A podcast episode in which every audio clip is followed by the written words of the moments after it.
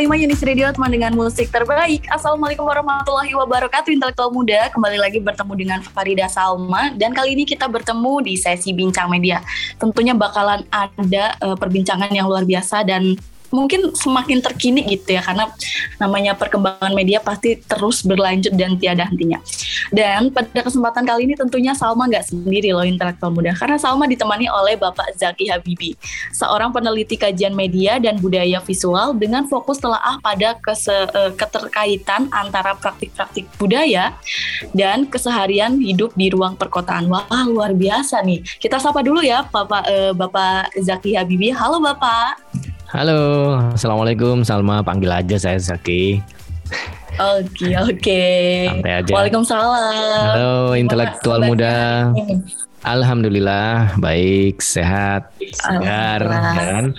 Menjelang apa? Uh, akhir pekan juga kan. Jadi mm -hmm. seperti biasa kita penuh semangat. Semangat menyambut akhir pekan biasanya ya.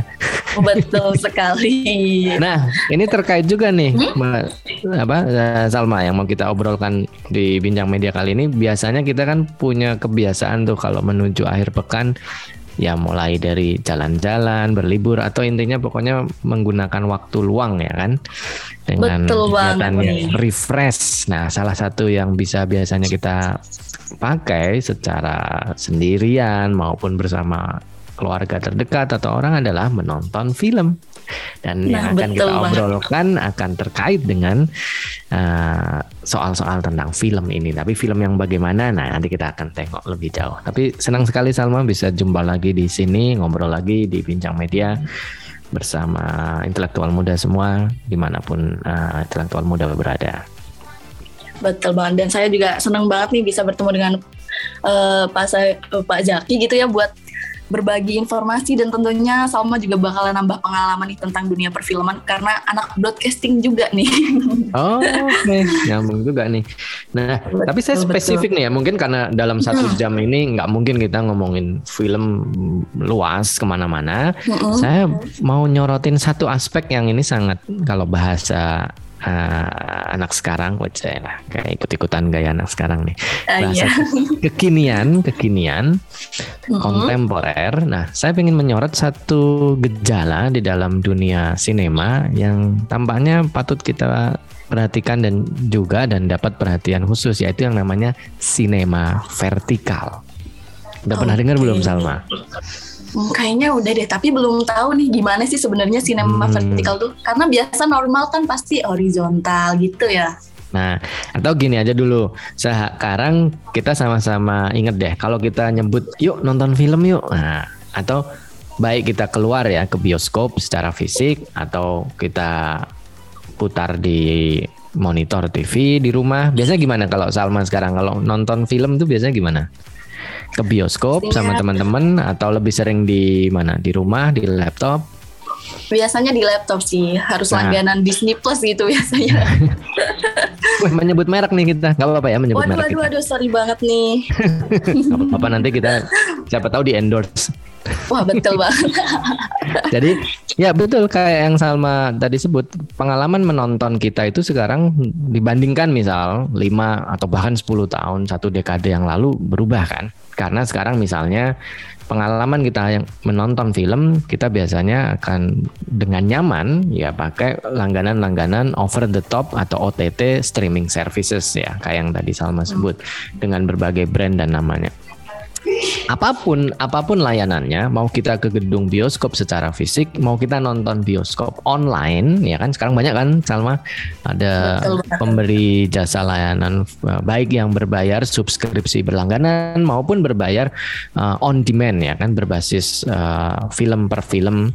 Apa pun itu lazimnya kalau kita buka layar monitor kita nyalakan monitor TV di rumah atau ke gedung bioskop layar itu akan tam, atau tayangan film itu akan tay, muncul dalam dimensi atau rasio horizontal lebar ya. Makanya ada istilahnya film adalah dunia layar lebar.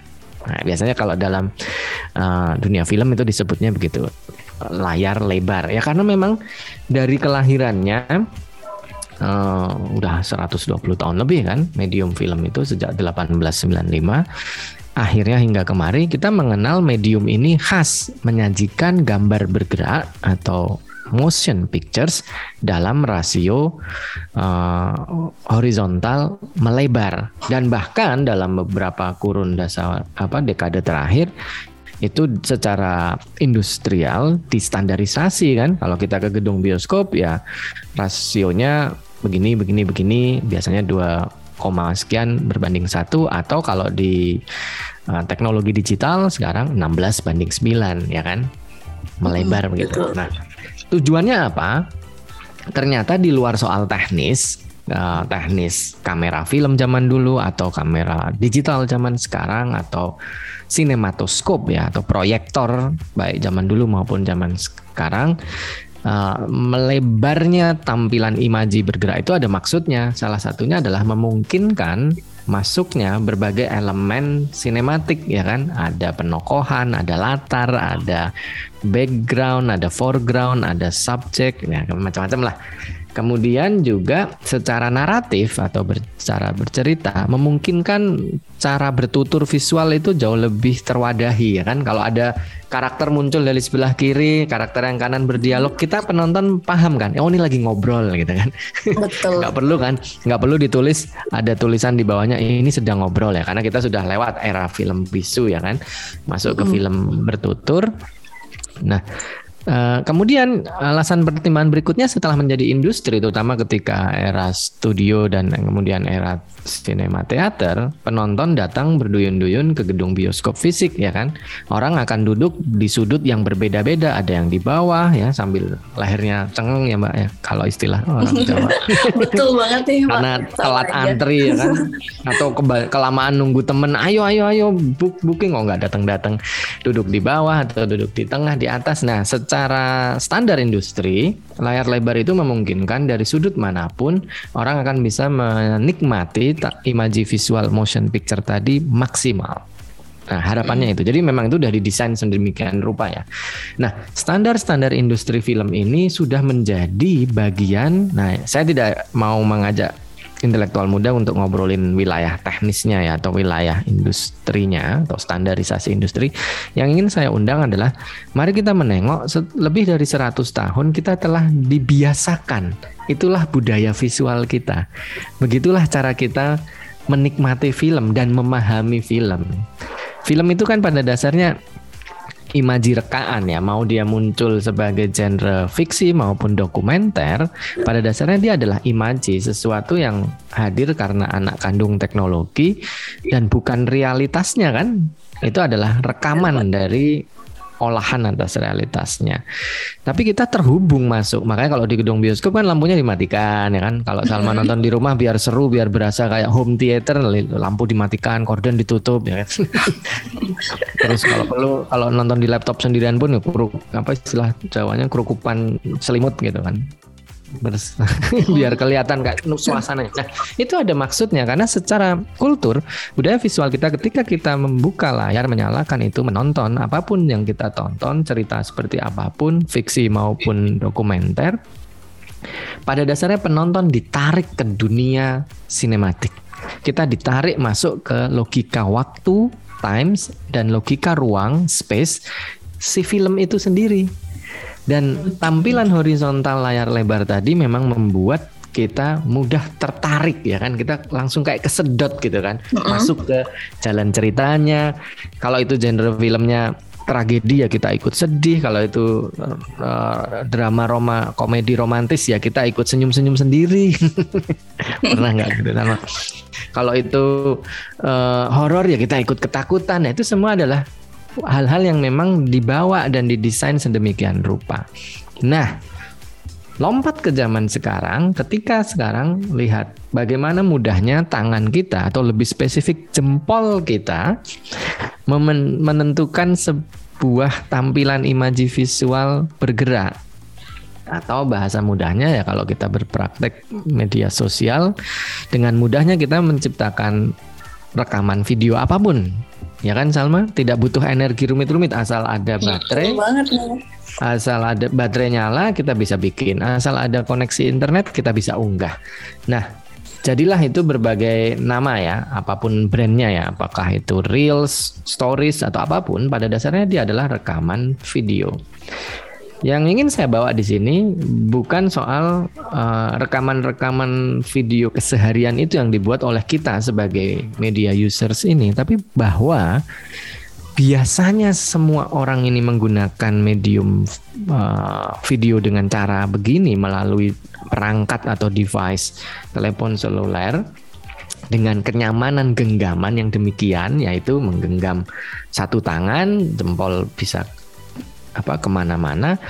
Dan fitur-fitur yang disediakan oleh uh, aplikasi juga menyediakannya begitu. Jadilah kita punya kebudayaan visual baru. Cara kita menikmati tampilan visual bergerak berubah. Kita terbiasa melihat sesuatu itu vertikal dan bergerak mm -hmm.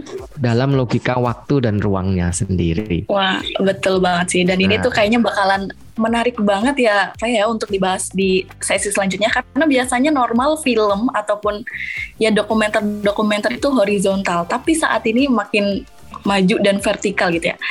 Dan ini akan kita bahas uh, di segmen selanjutnya nih, biar intelektual muda makin penasaran. Oke, okay. Setelah yang satu ini memutarkan musik yang lagi hits. Udara mana kini yang kau hirup? Hujan yang sempat hits.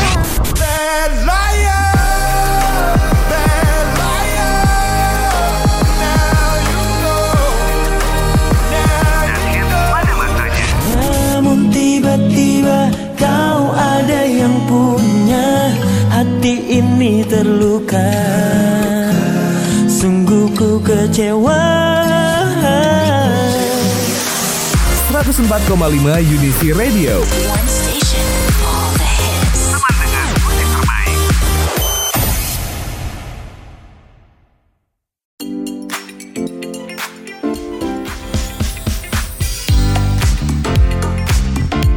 yang Yabisi Radio teman dengan musik terbaik Intelektual muda kembali lagi dengan Salma Dan tentunya narasumber kita yaitu uh, Pak Zaki Tadi Pak Zaki sudah menjelaskan mengenai Kalau uh, dulu tuh film 100 tahun lalu horizontal terus Karena ya namanya zaman dulu mungkin belum se keren sekarang gitu ya untuk alat-alatnya. Tapi untuk sekarang karena semakin maraknya reels dan lain-lain udah mulai berpindah ke uh, vertikal ya Pak ya berarti. Iya.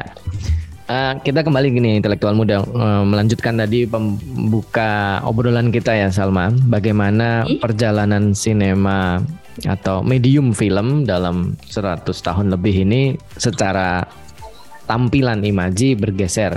Pernah loh ada masanya juga uh, film terutama rekaman personal tampil dalam rasio square atau kotak.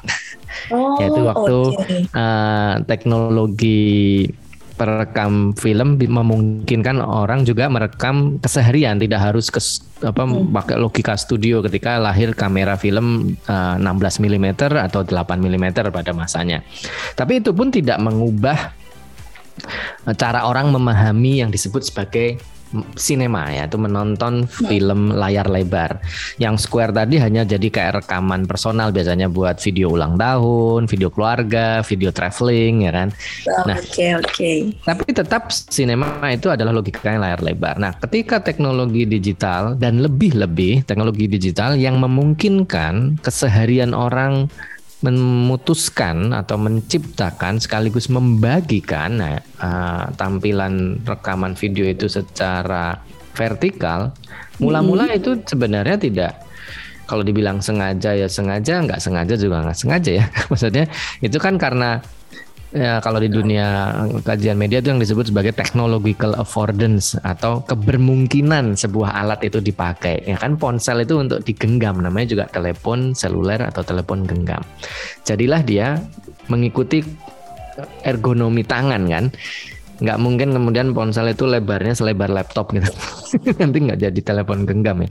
Jadi telepon apa kalau lebar begitu nah karena mengikuti ergonomi tangan pengembang-pengembang perangkatnya secara hardware dan software membuat pengembangan mengikuti ergonomi tubuh manusia ini. Jadilah kalau kemudian fitur-fitur yang kita kenal sekarang itu memungkinkan untuk merekam dan secara refleks kita kalau mau ngerekam video gimana Salma? Satu tangan kan? Betul gitu kan? banget. Udah Lebih jarang sekali ya kan? Kita terus membuat ponsel meskipun mungkin kan dan meskipun bisa mm -hmm. kita tidurkan ponsel kita terus kita pegang dua tangan wah itu udah biasanya udah serius banget biasanya kalau mau bikin video khusus gitu kan Betul, Tapi lebih betul. sering kita udah genggam satu tangan, nyalakan fitur. Kenyamanan ini sengaja dilahirkan oleh pembuat teknologinya, namanya bagian yang disebut tadi saya sebut technological affordance. Kebermungkinan, okay. mungkin terjemahan mudahnya apa ya? Kebermungkinan atas sesuatu itu digunakan. Contoh lah kalau di luar soal apa teknologi komunikasi itu handle pintu misalnya. Itu sengaja dibuat begitu ada yang uh, bertangkai makanya tangan kita langsung memegang dan refleks kita menurunkan ya kan? Kalau yeah. itu berbentuk knop berarti ini diputar. Nah itu tanpa harus ditulis. Tolong pegang handle pintu ini dan turunkan ke bawah. Nggak ada kan? Refleks tangan kita dan otak kita begitu. Nah itu bagian dari yang disebut sebagai desain produksi ya kan uh, cara kerja otak dan cara kerja tubuh sedemikian rupa kemudian dimanfaatkan oleh pengembang-pengembang desain produk termasuk di dalam desain-desain perangkat teknologi digital seperti ponsel, hardware maupun softwarenya. Nah, kembali ke soal dunia film, karena kita sekarang begitu lazim, coba buka lini masa, ya kan? Lini masa medsos kita masing-masing. Kita mudahnya scroll down, scroll down, lihat ini like, ya kan? Heart like, wow, sering cepet gitu kan? mata kita membiasakan diri, termasuk kemudian otak dan tubuh kita, bahwa tampilan imaji visual atas ruang dan waktu, atas cerita-cerita keseharian orang lain, teman kita, artis, selebgram, influencer, tokoh politik, atau just random people yang kita lihat adalah begitu. Gejala ini disambut para sineas film dan produsen-produsen film di dunia. Oh, kalau begini caranya, Gimana ya kalau kemudian film juga dibuat dengan logika yang sama seperti reels dan story tadi, dimulai dari mengganti logika rasio dari layar lebar horizontal menjadi portrait atau vertikal ini. Dimensi rasionya bisa beda-beda ya tergantung aplikasi hmm. ada yang sekian banding sekian ya, tapi logikanya vertikal tadi. Dan itu terjadi. Misal di Indonesia ada studio bernama Studio Antelope diinisiasi oleh dua sinias muda, Jason Iskandar dan kawannya, uh, yang kemudian pada dasarnya dia menawarkan uh, Jason Iskandar dan Florence Giovanni di sini dari awalnya mereka sudah bikin film ada logika-logika film yang lazimnya ya. Kemudian ketika lahir teknologi digital mereka bikin perusahaan ini Studio Antelope menjadi kayak bahasa mudahnya sekarang mungkin uh, cinematic content creator begitulah ya. Nah, hmm. tapi mereka di beberapa tahun terakhir uh, mulai menantang diri mereka memproduksi film secara vertikal. Buat pelaku film ini tantangan, Salma. Karena kan biasa mikir logika narasi, logika sinematografi tadi kan yang saya sebut di segmen awal tadi. Siapa tokoh masuk di sisi sebelah kiri, mana foreground, mana background. Nah, ada tantangan baru dengan mengubah rasio menjadi vertikal dalam kerja uh, produksi film, narasi dan sinematografi juga berubah loh. Karena kan jadi sempit ya kan. jadi Betul sempit. Banget. Jadi sempit. Di saat yang sama penonton berharap nonton film bukan nonton reels keseharian teman. Jadi tetap ingin dibawa terhanyut dalam narasi cerita maupun narasi sinematografinya. Nah ini mereka lakukan dan masih terus di, uh, dikembangkan. Apakah mereka satu-satunya? Tentu saja tidak ya. Di Indonesia salah satu yang pionir, tapi banyak pelaku-pelaku sineas lain juga melakukan itu. Di awal pandemi, Salma, mungkin Salma juga melihat tadi di OTT platform, di awal pandemi ketika semua orang harus berada di rumah, tidak bisa ke mana-mana, kita juga masih meraba-raba ya waktu itu kan ini modelnya harus gimana ini pandangan pandemi ini. Sineas juga harus di rumah dan ingat kerja produksi film, distribusi dan eksibisi film adalah kerja kolektif nggak mungkin dia dilakukan tunggal. Ketika sineas juga harus merumahkan diri mereka sendiri, maksudnya berada di dalam rumah, mereka nggak bisa produksi kan. Mereka akhirnya menantang diri sendiri dan ada beberapa inisiatif yang diinisiasi oleh platform uh, streaming service, ada juga yang diinisiasi oleh brand, ada yang diinisiasi oleh komunitas. Mereka menantang para sinias-sinias yang berada di rumah itu untuk memproduksi film pendek dengan ponsel mereka sendiri. Jadi mereka udah jago-jago, ahlinya bikin film, nulis film. Bisa nggak mereka bikin uh, dengan tantangan dari rumah saja, uh, kemudian pakai ponsel. Nah, misal waktu itu kan rame ya kan hashtag macam-macam lah, termasuk hashtag dari rumah saja atau di rumah aja, termasuk bikin film di rumah aja. Dan beberapa inisiatif itu menghasilkan karya-karya film yang menarik karena dibuat oleh sinias serius. Mereka paham logika bikin film. Dengan tantangan baru ini akhirnya banyak investor produsen termasuk mereka yang berinvestasi di ranah sinema juga melihat ini adalah peluang baru nih kayaknya bisa kayaknya kenapa karena kita sebagai media user sudah biasa kan Salma kita semua intelektual muda sudah biasa menyaksikan menonton meresepsi memahami Eh, konsep-konsep cerita, tampilan dengan logika virtual. Akhirnya ketika film akhirnya menantang diri mereka untuk menghadirkan sinema vertikal, mereka berharap penontonnya juga udah siap. Ini jadi bukan kayak inovasi yang 100% baru dan kemudian harus mendidik penontonnya. Justru dibalik sekarang. Penontonnya sudah terbiasa, suplai atas karya-karyanya yang kemudian baru didorong muncul berikutnya. Selain tadi contoh dari Indonesia Studio Antelope, sebelum kita menuju segmen berikutnya, Salma, saya ada satu contoh lain, yaitu kali ini inisiasinya justru datang bukan dari produsen filmnya, tapi dari festival film, sama. Oke. Okay. Mm. Jadi tahun ini, tahun 2002 ini, salah satu film, salah satu festival film terkemuka di dunia dan salah satu yang tertua yaitu Cannes Film Festival di Prancis untuk pertama kalinya membuat satu kategori khusus yaitu kategori yang bekerja sama dengan TikTok. Nah, yaitu uh, TikTok Short uh, Film Competition. Jadi film-filmnya harus diunggah ke medium TikTok dengan uh, tampilan yang demikian ya otomatis vertikal ya kan kalau TikTok lazimnya.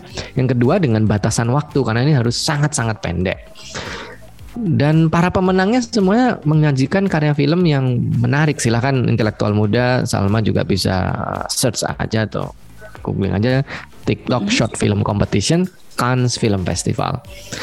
C A N N E S Cannes ejaannya begitu.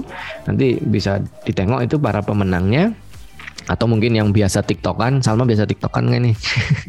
Biasa tiktokan bisa juga search, search. Atau cuma working search aja dari situ kita bisa tengok mm -hmm. bagaimana karya-karya pemenangnya itu menarik sekali.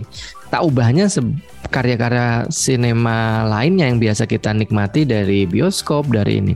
Dengan waktu yang ringkas dengan dengan batasan tadi mereka bisa menyajikan satu gagasan sinematik yang membuat saya dan penonton hmm. lainnya termasuk dewan juri terhanyut masuk ke dalam ruang dan waktu si karya filmnya.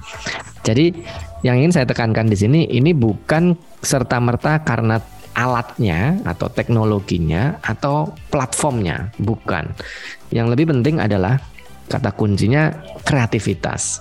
Kreativitas Betul. ternyata ketika diberi batasan seperti batasan rasio tadi ya, rasio gambar menjadi vertikal atau waktu atau apa pun, sejauh kreativitas itu terus bergerak, dia tetap akan bisa menghasilkan karya yang menarik, memikat dan akhirnya menginspirasi untuk karya-karya berikutnya. Nah, kita akan tengok nanti di segmen berikutnya nih Salma.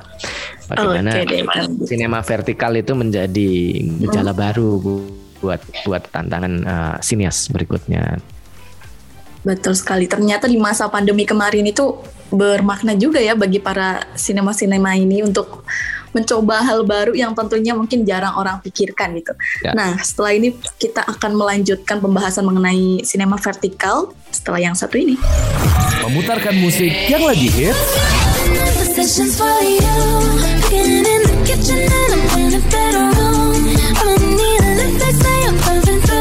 Dompet Hits.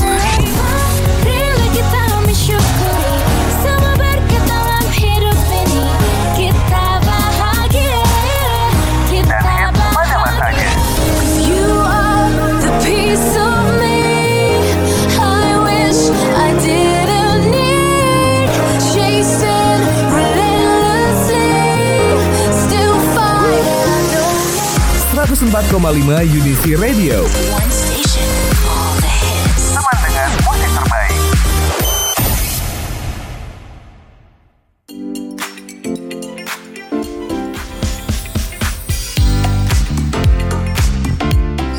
94,5 Unisi Radio teman dengan musik terbaik kembali lagi di Bincang Media Intelektual Muda bersama Salma dan Pak uh, uh, Zaki gitu ya. Tadi sudah membahas tentang perubahan dari sinema yang awalnya horizontal kemudian mulai beranjak berpindah jadi sedikit-sedikit mulai ke vertikal gitu ya karena adanya reels dan lain-lain yang memang penggunaannya itu dengan satu tangan nontonnya gitu ya.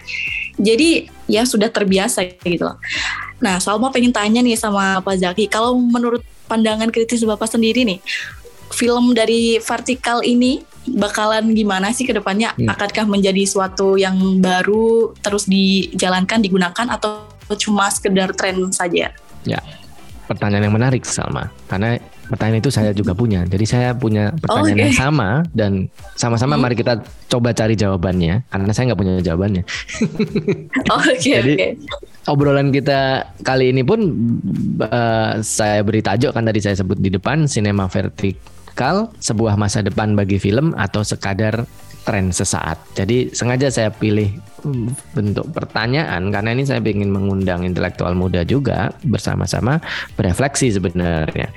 Kalau di depan tadi saya sudah singgung tentang laju transformasi ya kalau nggak mau disebut sebagai perubahan drastis tapi karena kan perubahannya pelan-pelan bertahap dari sinema yang lazimnya kita kenal kemudian cara pandang kita memahami dunia visual juga bergerak seiring bergeraknya teknologi alat atau device kemudian aplikasi kemungkinan cara mengonsumsi jadilah lahir satu kalau mau disebut saya saya belum nyaman menyebutnya sebagai gerakan ya karena belum belum menjadi jadi upaya bersama. Jadi mungkin geliat ya, geliat sinema vertikal. Yang sekarang makin disambut baik dari para produsen dan sinias dan lebih-lebih dari para uh, pemilik brand-brand alat tentu saja. Nah, kalau tadi Salma tanya kan tadi pandangan kritis kita gimana nih tentang sinema vertikal? Saya mau mengutip pandangan kritis yang sudah sering ditulis para pemikir, penulis, dan juga kritikus film.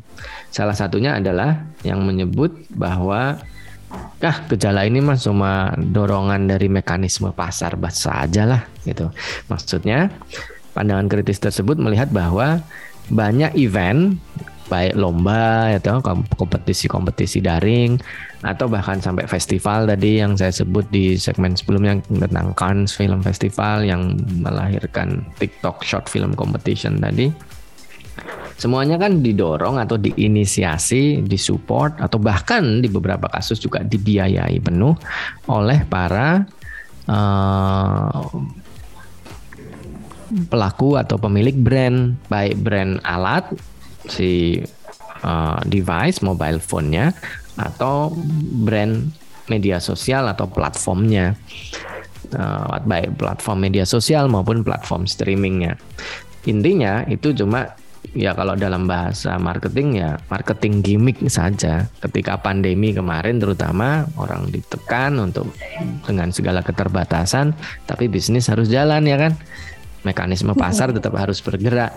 Dan ketika ada peluang ini dengan kemasan yang seolah-olah menantang, seolah-olah membuka cakrawala kreativitas, pandangan kritis tadi juga melihat bahwa ya ini mah bagian dari para pelaku bisnis mapan terutama di sektor teknologi ingin terus menajamkan kuku-kuku tancapnya di pasar dengan cara menggait user ya kita semua ini untuk makin terikat dengan alat, dengan aplikasi, dengan keseharian dan praktek rutin itu.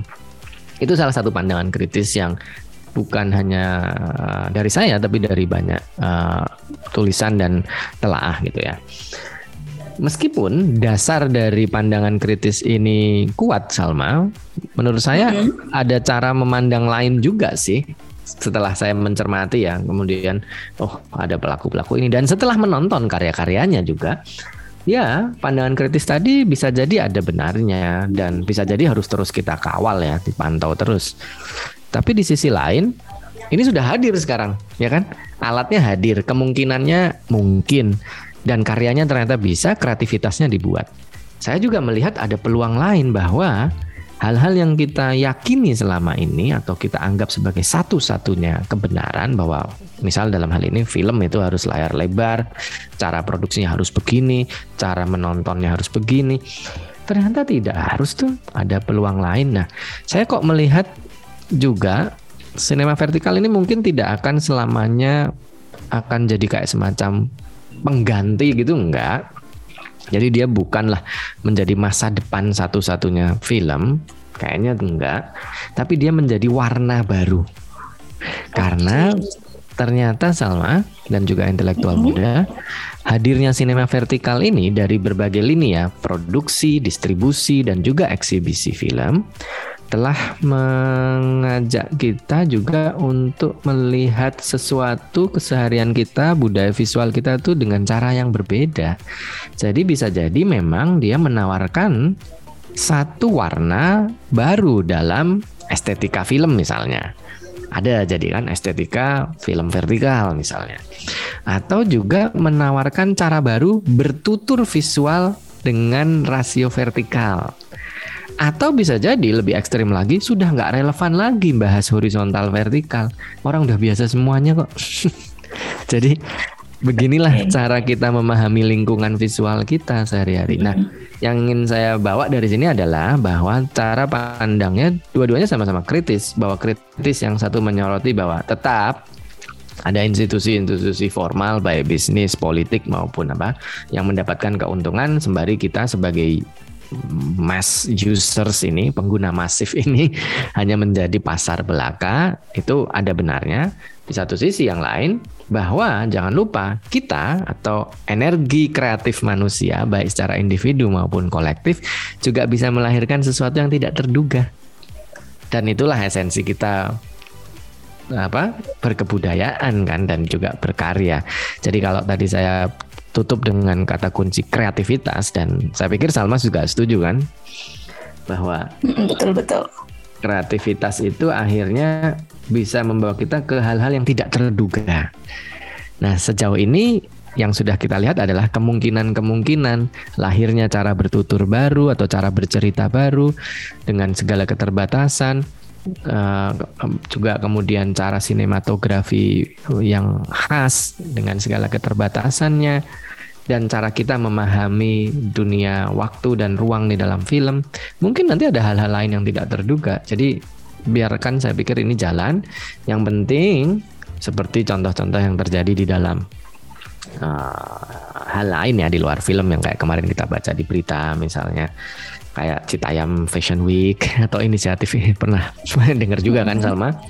Yang penting adalah segala inisiatif-inisiatif yang khas, lokal, personal ini jangan sampai kemudian diklaim oleh hal-hal yang kemudian di luar esensinya. Misalnya tiba-tiba jadi sekedar uh, promo brand, sekedar jadi melanggengkan industri milik yang itu-itu saja. Biarkan dia jadi gejala yang saya nyebutnya kalau pakai istilah uh, keilmuan gejala yang rizomatik, gejala yang ke mana-mana tidak ada yang kuat, tidak ada yang lemah, tapi ya namanya juga menggejala. Jadi dia kayak akar yang rizomatik gitu, saling berkait satu dengan yang lain, ke mana-mana menjalar dan saling mengakar sampai melahirkan hal-hal kreativitas baru. Gitu sih kalau saya ngeliatnya. Oke okay, baik, berarti intinya semuanya itu nggak ada yang bakalan horizontal terus ataupun vertikal terus semuanya bakalan berjalan bersama gitu ya pak ya, ya. Jadi, dan bisa jadi pada satu titik ekstrim Salma dua-duanya hmm? hilang bisa loh wow ngeri banget sih nanti bingung maksudnya Gimana hilang cara? dalam dalam arti menjadi hal yang tidak kita bayangkan sebelumnya we never know oh, oke okay. maksudnya gini lah pengalaman kita dua tahun ter, uh, terakhir dengan pandemi itu kan menawarkan ya ini kan sekarang kita menyebutnya era salah satunya ya itu era uncertainty ya kan era ketidakpastian. Tapi di saat yang sama era possibilities. Oke, jadi seiring berkembangnya media digital ini pasti bakalan terus berkembang juga ya Pak ya tentang perfilman di Indonesia ini. Gak cuma horizontal dan vertikal ya Ya, tentu saja dan bisa jadi bahkan bisa hilang juga loh. Maksudnya sekali. maksud saya tahu ya. perdebatan tentang apakah sinema vertikal ini akan menggantikan sinema konvensional, saya kok cenderung mm -hmm. melihatnya ini warna baru saja lah. Gak usah dibentur-benturkan. Dia menjadi masa depan sinema global berikutnya, menggantikan yang konvensional. Bukan apa-apa, karena misal dari data kemarin ya, ketika pelonggaran di banyak negara memungkinkan kita kembali ke bioskop misalnya, jumlah uh, film baru yang tayang meningkat jumlah respon orang meningkat dan di Indonesia saja uh, justru pada momen inilah kita memecahkan jumlah rek rekor penonton terbanyak untuk sebuah film. Sepanjang masa di yaitu dengan judul film KKN di Desa Penari kemarin itu kan. Nah, nonton juga nggak Salman atau udah nonton karena udah nunggu oh, dari tahun-tahun nah, sebelumnya gitu. Nonton ke gedung bioskop kan nontonnya. Nah, iya betul. Nah, betul itu juga menarik. Waktu dua tahun pandemi kemarin kontraksi atas industri bioskop luar biasa, termasuk industri produksi film. Orang akan mengira, wah ini akan mati dah ini, udah nggak akan ada lagi bioskop dan sebagainya. Ternyata ketika kemungkinan untuk kembali beraktivitas sosial dengan pola ya tidak akan sama lagi tentu saja pasca pandemi, tapi paling tidak sudah mulai mungkin bioskop ramai dan itu tidak hanya di Indonesia. Di Indonesia bahkan sampai memecahkan rekor jumlah penonton terbanyak dalam catatan sejarah perfilman Indonesia sejak 1926. Uh, di luar Indonesia juga ramai orang kembali ke bioskop di Hollywood kembali dan sebagainya. Di saat yang sama streaming nggak mati juga, ya kan? Streaming service ada yang mulai susah hidup tapi lebih ke karena persaingan dan kompetisi dengan sesama streamer lainnya kan bukan karena teknologi itu tidak mungkin hadir. Artinya semuanya hadir. Saya kok melihatnya begitu juga di soal sinema vertikal ini. Jadi daripada kita terjebak pada uh, debat kusir bahwa sinema vertikal adalah pengganti atau masa depan sinema berikutnya yang akan menggantikan sinema konvensional. Saya tidak mau ke sana. Menurut saya tidak perlu. Data juga tidak menunjukkan itu. Di saat yang lain, orang juga nyinyir, misal, ah sinema vertikal mah cuman tren uh, tren bisnis sesaat. Ya. Nanti, uh, nanti juga bakal hilang. Ya, kalau menurut saya uh, ini akan terus bergeliat kemudian akan memberi warna. Saya lebih suka pakai istilah dari warna baru bagi estetika film, bagi produksi film, bagi cara distribusi film, bagi cara kita mengonsumsi film. Tapi bagaimana ini kemudian jadi apa? Nah, itu sesuatu yang tidak terduga dan tahun masa-masa pandemi kemarin kita belajar bahwa sesuatu yang tidak terduga itu bisa muncul dan bisa jadi secara positif maksud saya lewat dorongan-dorongan kreativitas tadi hal-hal lanjutan dari sinema vertikal ini bisa menjadi melahirkan sesuatu yang tidak terduga juga. Betul. Entah karena teknologinya juga memung makin memungkinkan atau justru orang kembali ke teknologi yang makin sederhana. ya kan? Orang justru teknologi nggak mau ketika orang ribut metaverse, metaverse dan sebagainya, orang malah justru ingin kembali ke nongkrong-nongkrong, duduk-duduk, jangan keruan bersama. Kayak Salma tadi rame-rame nonton film KKN di Desa Penari yang sudah ditunggu lama bersama teman-temannya kan akan hadir. Nah, itulah yang disebut sebagai bagian dari pembentuk kultur visual atau budaya visual. Jadi bagi saya ini kayak momen untuk kemudian kita membuka diri ada warna baru di saat yang sama kita berefleksi. Jadi lebih baik sih sekarang kita berefleksi aja sih. Sembari berefleksi, intelektual muda Salma juga tidak menutup kemungkinan untuk terlibat ya kan? Karena sekarang memungkinkan, nggak harus jadi sineas yang terdaftar di studio untuk bikin karya film vertikal misalnya dengan ponsel. Betul sekali. Gitu. Semua orang bisa ya Pak ya sekarang itu nggak perlu orang bisa atau lebih tepatnya Ya, semua orang mungkin, tapi tidak semua orang bisa melah men Oh iya, menya- betul, betul. mengha- menyajikan karya film yang akhirnya memikat, ya kan? akhirnya Betul nanti sekali. unsur kreativitas tadi me- me- menentukan lagi. Artinya ini lebih ke possibilities bahwa akhirnya karya-karya tertentu saja yang benar-benar akhirnya memikat orang dan memang bisa disebut sebagai karya sinematik yang unggul yang bag- yang punya daya pikat luar biasa ya itu akan bagian dari kekaryaan tapi menurut saya biarkan mengalir lah gitu dan Oke. yang penting kreativitas nggak dihambat itu aja sih Hmm, Oke, Dan pada intinya semuanya itu akan berkembang dan entah itu menghilang ataupun semakin modern lagi itu semuanya ya kita lihat aja ya Pak ya waktu yang menjawab gitu. Plus kita juga bisa terlibat loh. Jadi kita Hmm, juga betul bisa sekali. lebih ak- proaktif juga untuk itu.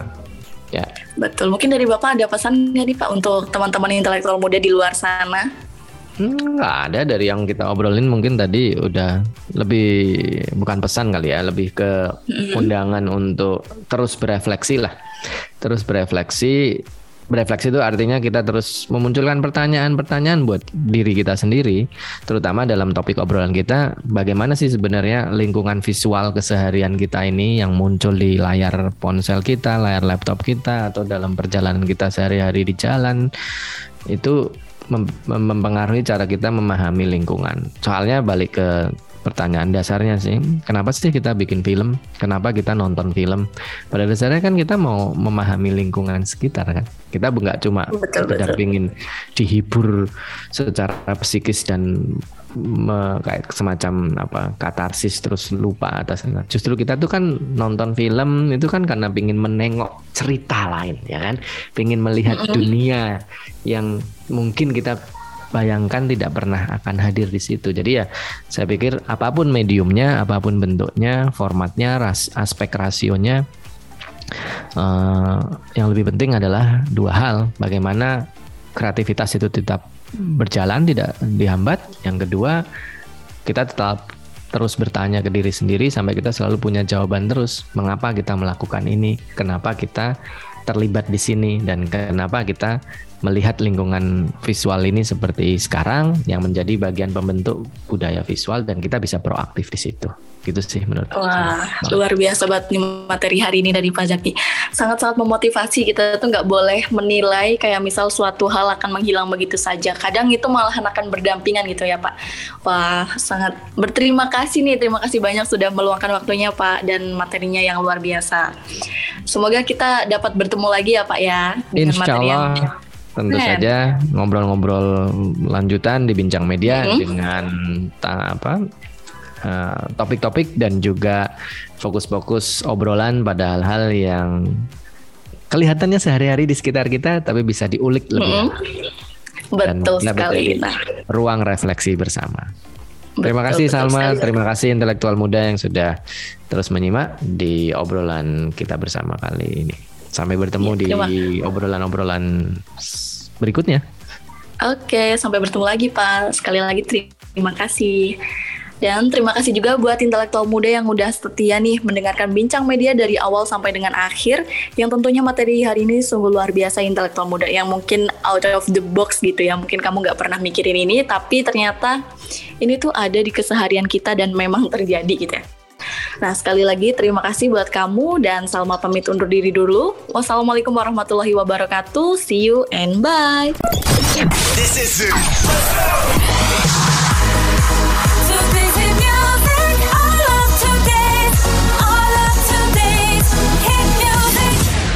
Too